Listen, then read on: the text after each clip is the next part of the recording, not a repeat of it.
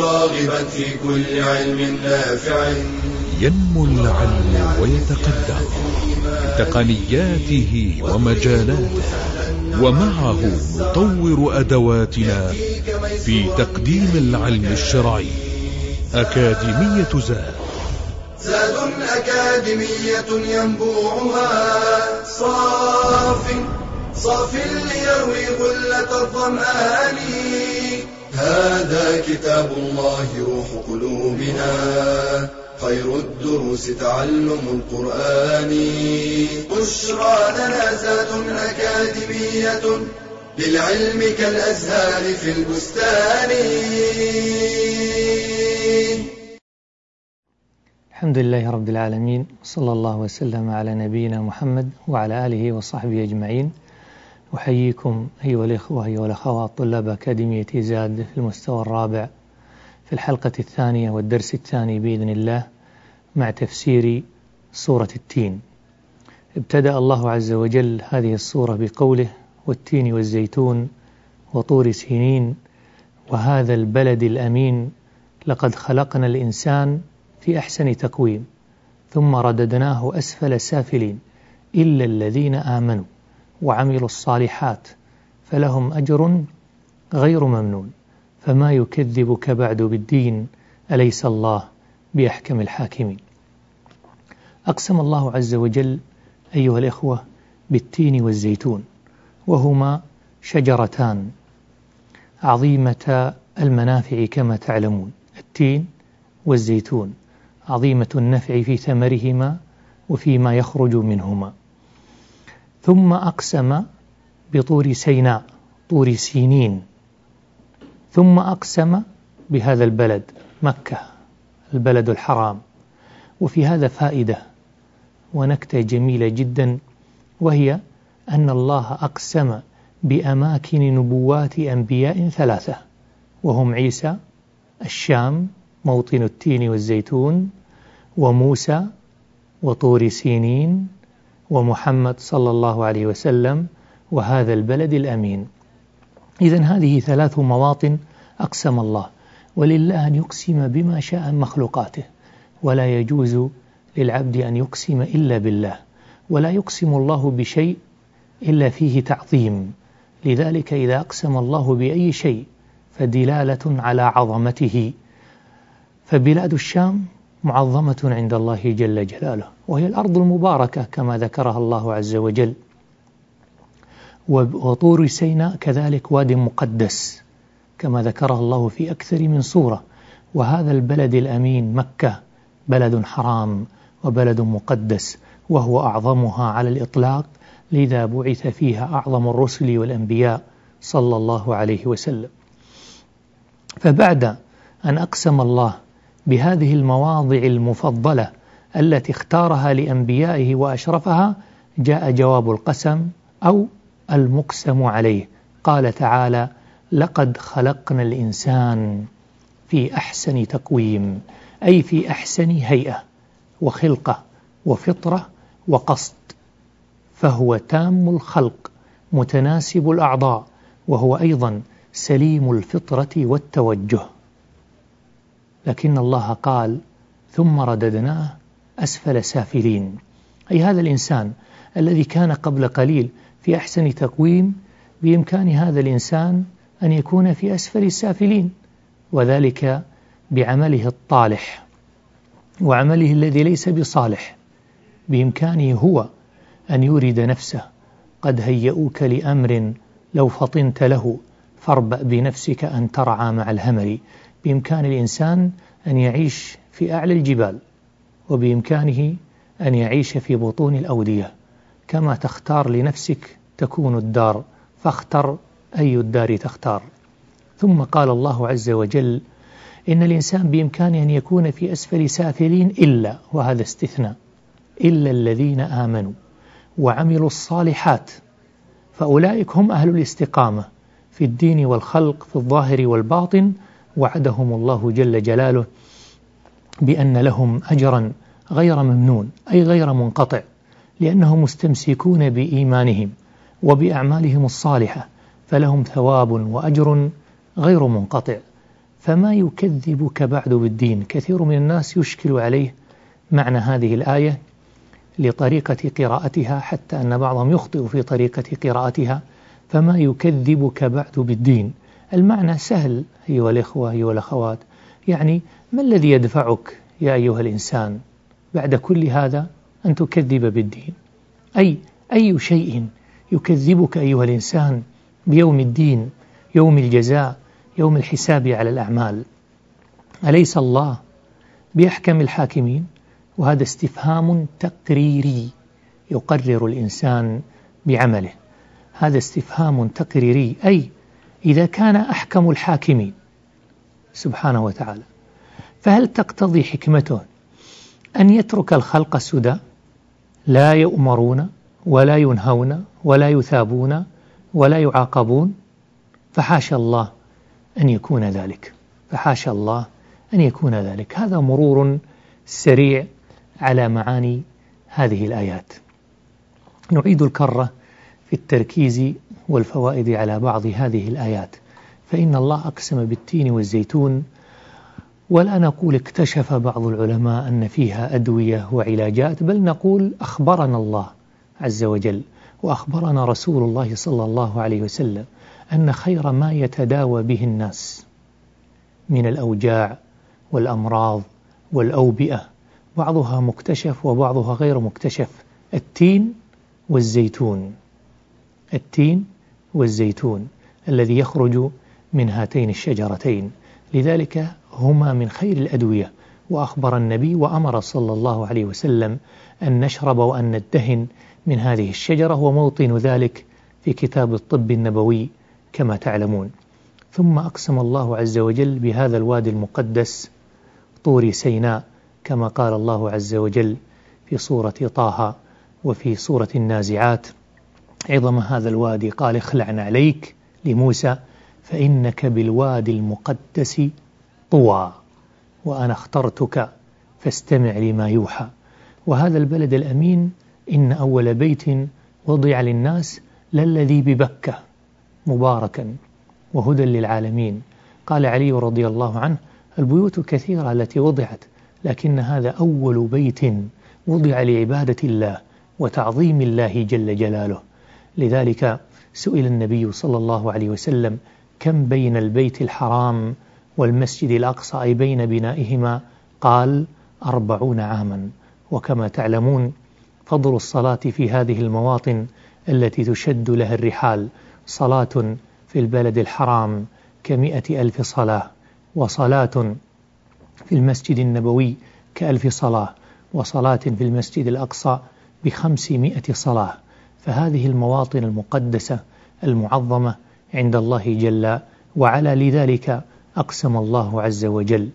قال الله تعالى لقد خلقنا الإنسان في أحسن تقويم وهي كقوله تعالى في سورة الانفطار فسواك فعدلك وفي قراءة فعدلك في أي صورة ما شاء ركبك يا أيها الإنسان ما غرك بربك الكريم؟ الذي خلقك فسواك فعدلك وفي قراءة فعدلك. في أي صورة ما شاء ركبك؟ قال الفضيل رضي الله عنه لو سألني ربي يا أيها الإنسان ما غرك بربك الكريم؟ لقلت يا ربي غرتني بك ستورك المرخاه أي سترك الذي أرخيته علي فأسأل الله أن يرخي علينا. وعليكم سترة نستكمل بإذن الله المقطع الثاني بعد هذا الفاصل. السلام عليكم ورحمة الله وبركاته.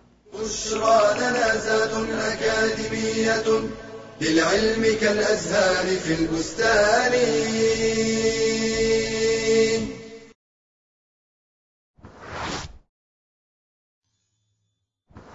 هل أنت حريص على تصحيح عباداتك؟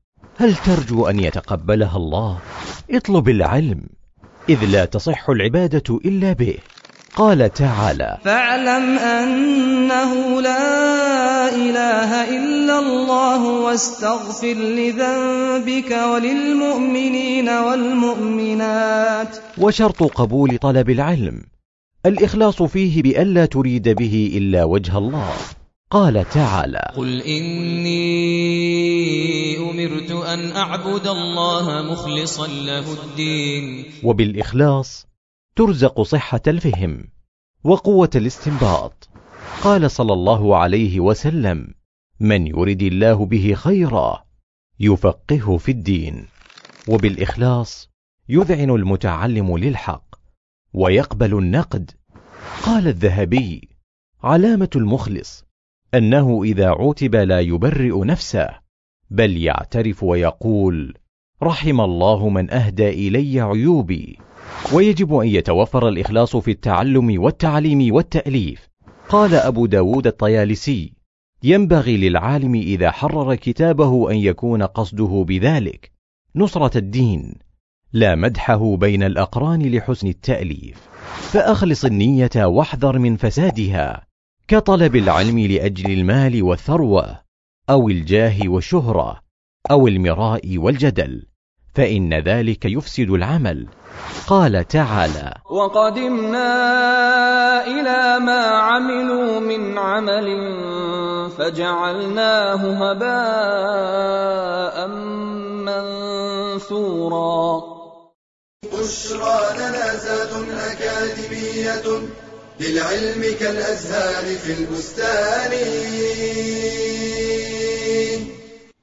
حياكم الله مجددا. وصلنا إلى قوله تعالى لقد خلقنا الإنسان في أحسن تقويم ثم رددناه أسفل سافلين. يا أيها الإخوة بين الله عز وجل لنا طريق الخير وطريق الشر وهديناه النجدين. طريق الخير وطريق الشر وما تشاءون إلا أن يشاء الله.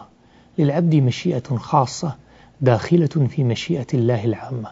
وقد أبان الله لنا طريق الهداية والجنة وطريق الغواية والنار. فالله عز وجل جعل أصل الفطرة وأصل الخلقة استقامة الإنسان وقوام خلقه. لذلك جعله رافعا رأسه إلى السماء ويمشي على قدمين وجمله وحسنه لم يجعلنا نمشي على أربع ولم يجعل رؤوسنا في التراب. فهذه من أجمل المعاني التي ذكرها الله عز وجل وامتن بها على خلقه ولقد خلقنا الإنسان في أحسن تقويم. ثم جعل أيضا التقويم المعنوي وهو التقويم في حياته وفي برنامج يومه وفي صلاته وفي أدائه وفي نسكه وفي كل شيء. فإن شاء الإنسان أن يبقى في أحسن تقويم فله ذلك. وإن شاء أن يبتعد عن الإقامة ويذهب للإعوجاج فله ذلك. جعلنا الله وإياكم من أهل القوامة. لذلك قال الله ثم رددناه أسفل سافلين. نعوذ بالله. والحديث هنا خصوصا عن أهل النار موضع العصاة المتمردين على ربهم وذلك لأنه أنعم عليهم بالنعم العظيمة. لكنهم انشغلوا عنها باللهو واللعب وقد رضوا لأنفسهم أسفل الأخلاق فردهم الله في أسفل السافلين. نعوذ بالله من ذلك. فالإنسان يختار يا أيها الإخوة طريق الهداية أو طريق الغواية لكن الله استثنى أولياءه وأحبابه وهم الذين آمنوا وعملوا الصالحات. وتعلمون يا أيها الإخوة أنه كثيرا جدا كثيرا يجمع الله بين الإيمان والعمل الصالح. مع أن الإيمان بذاته عمل كما قال الله وما كان الله ليضيع إيمانكم أي عملكم وهو استقبال القبلة لبيت المقدس قبل أن تنسخ القبلة إلى المسجد الحرام.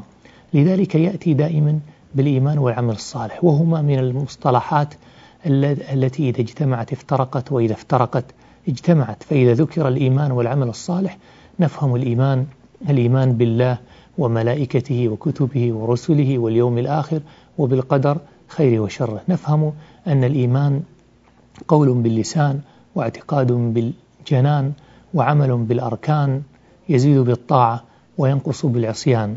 كما يقول الحافظ الحكم إيماننا يزيد بالطاعات ونقصه يكون بالزلات. والإيمان هو مربط الفرس وهو الفصل بين الصحابي والمنافق. الحديث عن الإيمان خصوصا الإيمان بالغيب. لأن الصحابي أو المؤمن يصدق بكل ما جاء به الله وجاء به رسوله صلى الله عليه وسلم. رآه بعينه أم لم يره؟ أدركه عقله أم لم يدركه؟ لذلك نؤمن جميعا بالقبر والحياة فيه والنعيم والجحيم. نؤمن جميعنا بالله ونحن لم نراه. بل آمنا برسول الله صلى الله عليه وسلم ونحن لم نراه. وآمنا بالجنة والنار والصراط والحوض والكوثر والميزان وأهوال القيامة ونحن لم نراها فالحمد لله على ذلك. فهذا هو الفرق بين المؤمن والمنافق هو الإيمان والعمل الصالح. فمن كان كذلك صاحب إيمان وعمل صالح فليبشر بالعطاء من الله.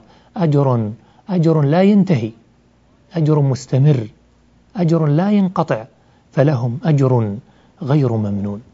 بعد هذا وبعد أن قرر الله وأقسم ببلاد الشام والتين والزيتون التي تكون في بلاد الشام. وبعد أن أقسم بطور سيناء وبعد أن أقسم بهذا البلد الحرام الذي فيه آيات بينات مقام إبراهيم ومن دخله كان آمنا ولله على الناس حج البيت من استطاع إليه سبيلا. هذا البلد الحرام الذي فيه الآيات البينات الكعبة آية وزمزم آية والحطيم آية والحجر آية والركن آية والحجر آية وزمزم آية والصفا آية والمروة آية والمسعى آية والطواف آية والأمن آية. كل هذه الآيات التي في هذا البلد الحرام التي أقسم الله بها. وبعد أن جعلنا في أحسن تقويم إلا من أراد أن يكون في أسفل سافلين وبعد أن استثنى أهل الإيمان وأهل العمل الصالح هذا الإله الذي فعل ذلك. كيف بعد كل هذا؟ يكذب المكذبون بالدين يوم الجزاء ويوم الحساب الذي قرره الله عز وجل في القرآن بأصناف كثيرة. فما يكذبك بعد بالدين؟ أليس الله بأحكم الحاكمين؟ بلى ربنا بأحكم بلى ربنا أحكم الأحكمين أيحسب, أيحسب الإنسان أن يترك سدى ألم يكن نطفة من مني يمنى ثم كان علقة فخلق فسوى؟ فجعل منه الزوجين الذكر والأنثى أليس ذلك بقادر على أن يحيي الموتى؟ لذلك هذه الآيات قرر الله عز وجل في نهايتها الإيمان بيوم الدين وما يكون به وأن المؤمن يؤمن بيوم القيامة فله الأجر الغير منقطع وأن الكافر لا يؤمن بهذا اليوم ولا يؤمن أن الله يبعثه بعد أن يميته. إذا كان ترابا أي إذا كنا ترابا وعظاما أئنا لمبعوثون أو آباؤنا الأولون. قل إن الأولين والآخرين لمجموعون إلى ميقات يوم معلوم. ثم إنكم أيها الضالون. فنعوذ بالله من الضلالة ونعوذ بالله من التكذيب بالدين. ولكن يا أيها الإخوة جدير بنا دوما أن نستحضر يوم الدين وأن نستحضر أمور الغيب. فما يزيد الإيمان؟ لا يزيد درجات الإيمان. مثل الحديث عن الغيب عن الله والملائكة والجنة والنار والرسل والأنبياء وقصص القرآن. كل هذه يا أيها الإخوة تزيد الإيمان وتشرح الصدر وتنور, وتنور القلب وتنور القبر وتزيد المدارك. بعض الناس اليوم يفزع إلى الروايات وإلى القصص التي لا قيمة لها ويذهل عن قصص القرآن وعن آيات القرآن. كيف تزيد في قلبه الإيمان؟ كيف تبعثه على العمل الصالح؟ لذلك لم يكن النبي صلى الله عليه وسلم يترك أبدا ورده من القرآن. حتى أن حتى مع اشتغاله بالوفود في السنة التاسعة لما أقبلوا على رسول الله صلى الله, صلى الله عليه وسلم وعلى المدينة وكان يسامرهم كل يوم بعد العشاء يبين لهم أمور الدين وأمور الإسلام وأحكامه وأحوال الدعوة. فكان صلى الله عليه وسلم يسامرهم ففي يوم من الأيام تأخر عنهم صلى الله عليه وسلم. فقالوا له ما الذي أخرك يا رسول الله؟ على ما كنت تأتينا؟ قال نسيت وردي من القرآن فأردت ألا آتيكم إلا بعد أن أتمه. لم يكن يتركه صلى الله عليه وسلم. كثير من علمائنا اليوم يرون التغني عندهم بالقرآن والتلذذ بالقرآن. واتساع المدارك في قصص القرآن والحياة الحقيقية في حياة الأنبياء في القرآن سواء في القصص القصيرة في القرآن أو في الصور القصيرة أو في العظيمة. القرآن وصفه الله بأنه كتاب كريم كلما أعطيته أعطاك وسماه ووصفه بأنه كتاب عزيز. إذا استغنيت عنه استغنى عنك وأنت الكسبان والخسران في النهاية. لذلك يا أيها الإخوة علينا أن نستمتع بمثل هذه الصورة. وبغيرها من صور القرآن فإنها صور عظيمة تنبئ عن حكمة الله وعن إرادة الله وتؤكد أن الله عز وجل هو أحكم الحاكمين. لذلك يا أيها الإخوة علينا أن نعظم ما عظم الله في كتابه وأن نستذكر أن الله خلقنا في أحسن تقويم وفي أحسن صورة وأنه لم يردنا إلى أسفل سافلين إلا من أراد ذلك واختاره وأن الله جعلنا من أهل الإيمان والعمل الصالح وأن الله جل جلاله بشرنا بأن لنا أجورا غير منقطعة وغير متناهية أجورا عظيمة وأن نؤمن بيوم الدين يوم القيامة وأن نقرره وأن نتأكد أن الله هو أحكم الحاكمين. فمع هذا الفاصل بإذن الله ونواصل بعده. بشرى لنا أكاديمية للعلم كالأزهار في البستان.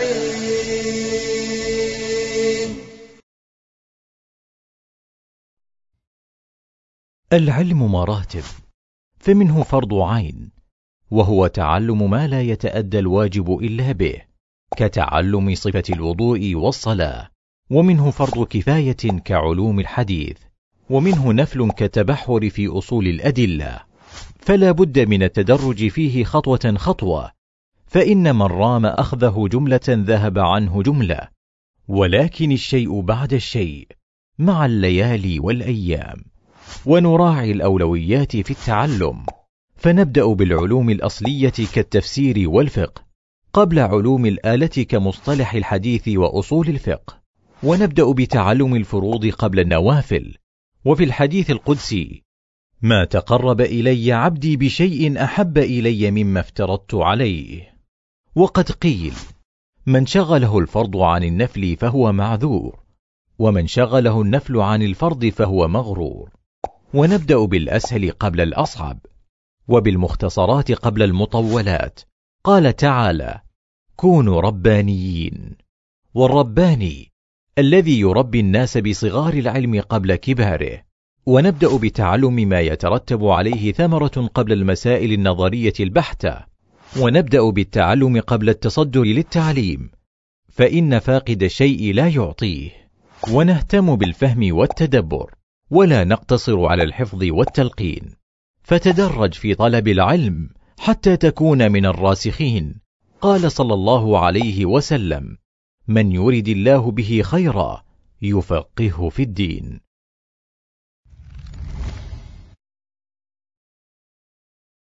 بشرى لنا زاد أكاديمية للعلم كالأزهار في البستان. حياكم الله والإخوة والأخوات في المقطع الأخير من تفسير هذه الصورة يجدر بنا الحقيقة حين نستمع إلى قوله تعالى والتين والزيتون وطور سنين وهذا البلد الأمين أن أذكر لكم قصة عجيبة غريبة ذكرها ابن كثير في المجلد الرابع في تفسيره عن البلد الأمين والبلد المعظم والبلد الحرام. هذه القصة فيها دروس وفيها عبر. ذكر أن تبع وهو لقب لكل من ملك اليمن واسمه تبان أسعد تحديدا أنه حدثت له هذه القصة قبل ميلاد النبي صلى الله عليه وسلم بقرابة السبعمائة عام.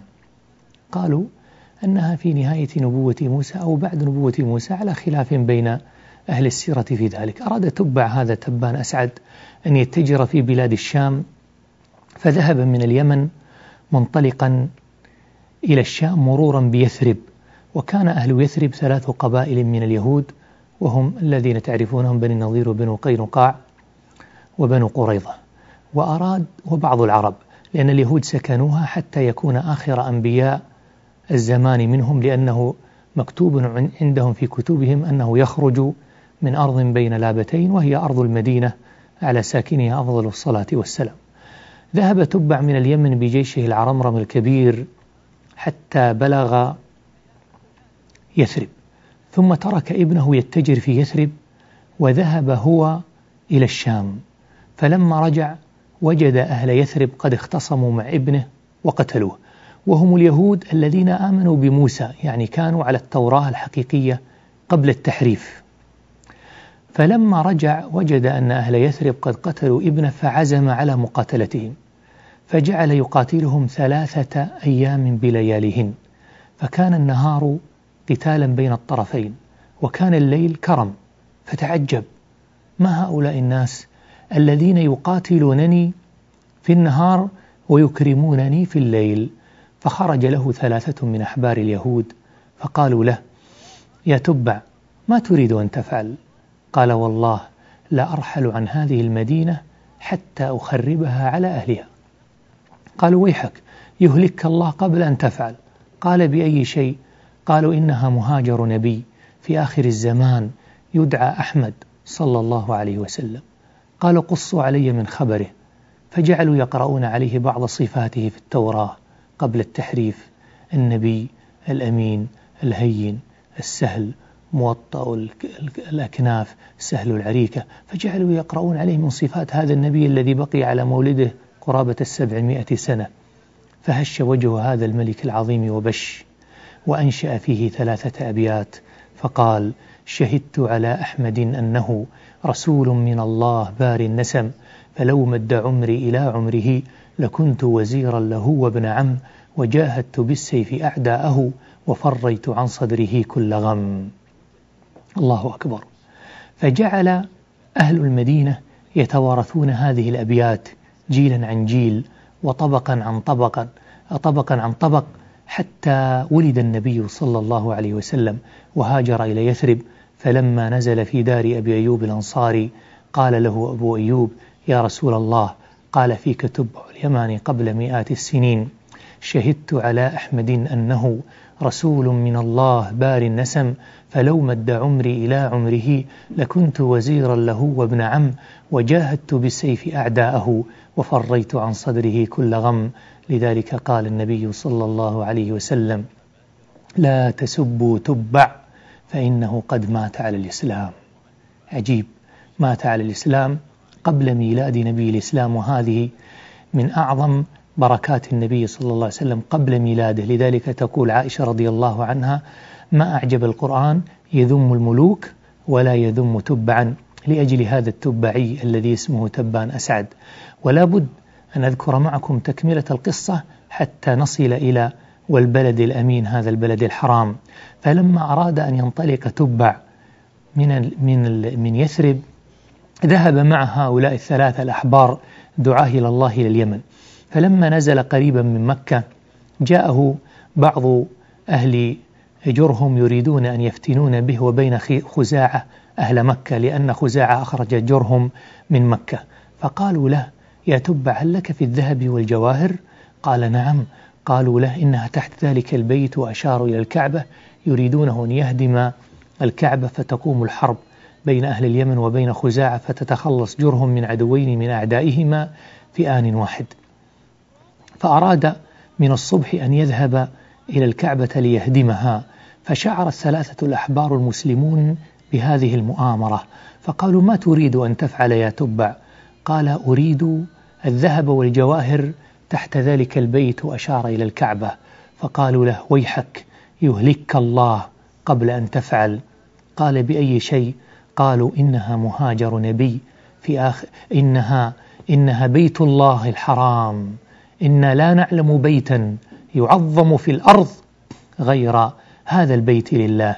فنام ورأى في المنام أنه يطوف بالبيت سبعا ثم يكسوه. فلما كان من الصبح طافه وجيشه بالبيت سبعا ثم كساه. فكان أول من كسى الكعبة على الإطلاق.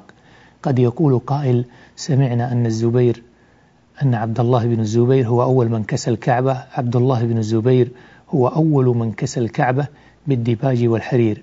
أما أول من كساها على الإطلاق فهو تبان أسعد تبع ملك اليمن فأصبح الملوك والرؤساء يرسلون لها الأكسية فكانت توضع كساء فوق كساء حتى زمان عبد المطلب فأزاحها وجعلها كساء واحد فقط فأصبحت تستبدل يستبدل هذا الكساء كل عام حتى هذا العام. فهذه من القصص العظيمة في تعظيم البيت الحرام وفي البلد الحرام الذي جعله الله آمنا مطمئنا إلى يوم القيامة وأكرمنا الله به. أكرمنا في هذه البلاد بأعظم بلدين بلد مكة وبلد المدينة. والتين والزيتون وطور سينين وهذا البلد الأمين. لقد خلقنا الإنسان في أحسن تقويم ثم رددناه أسفل سافلين. إلا الذين آمنوا وعملوا الصالحات فلهم أجر غير ممنون فما يكذبك بعد بالدين أليس الله بأحكم الحاكمين أسأل الله عز وجل أن يجعل اجتماعنا هذا وإياكم مرحوما وأن يرزقنا العلم النافع والعمل الصالح وأن يجعل تفرقنا من بعده معصوما وأن يعيشنا مع لذة القرآن وحياة القرآن وطعم القرآن وأن يجعلنا من أهل القرآن الذين هم أهل الله وخاصته. بسم الله خير الأسماء. بسم الله الذي لا يضر مع اسمه شيء في الأرض ولا في السماء وهو السميع العليم. بسم الله الكافي. بسم الله الشافي. بسم الله المعافي. بسم الله على أنفسنا وعلى أبنائنا وعلى بلادنا وعلى ولاتنا وعلى علمائنا وعلى كل شيء أعطاناه ربنا. الله أكبر. الله أكبر. مما نخاف ونحذر. عز جارك وجل ثناؤك وتقدست أسماؤك ولا إله غيرك. نعوذ بك من كل جبار عنيد ومن كل شيطان مريد. وصلى الله وسلم على محمد وإلى اللقاء بإذن الله في درس آخر جديد. والسلام عليكم ورحمة الله وبركاته. يا راغبا في كل علم نافع متطلعا لزيادة الإيمان. وتريد سهلا النوال ميسرا يأتيك ميسورا بأي مكان. زاد زاد أكاديمية ينبوعها.